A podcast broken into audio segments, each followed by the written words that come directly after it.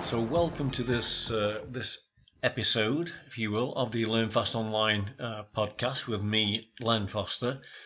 And I was looking through, uh, well, I had a notification, to be honest with you, on my email from Quora, which is a place where I get information from and news updates and stuff like that.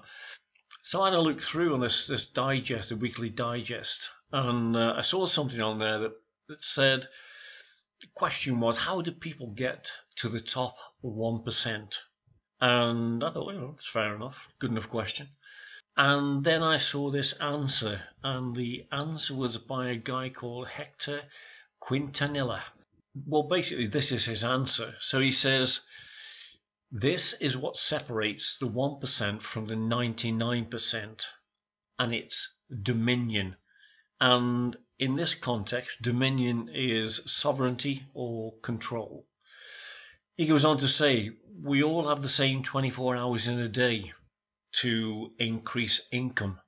However, the ninety-nine percent focus on one, improving their skills, and two, working harder. And the result is skill multiplied by time equals income. And there's no leverage in that equation.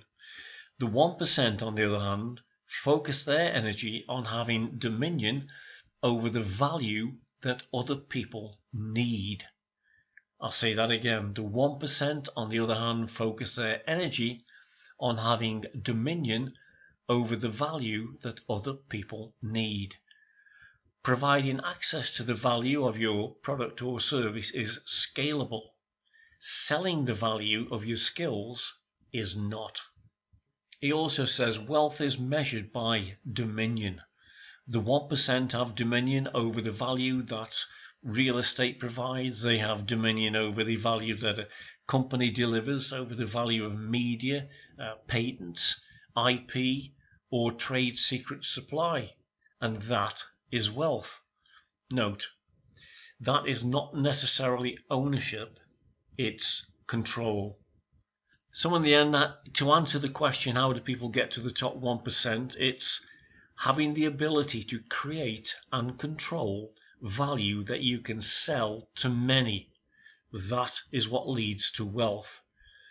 Instead of selling the value of your skills, focus on controlling assets that generate value for others.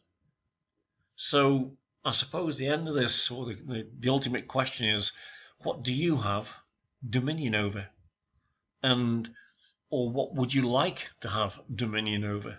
I'd love to know your answers to that, and just, if you will, give us an answer to that or any queries in the comments. So please follow uh, the hashtags LenTips and Educational Entrepreneur for more content like this.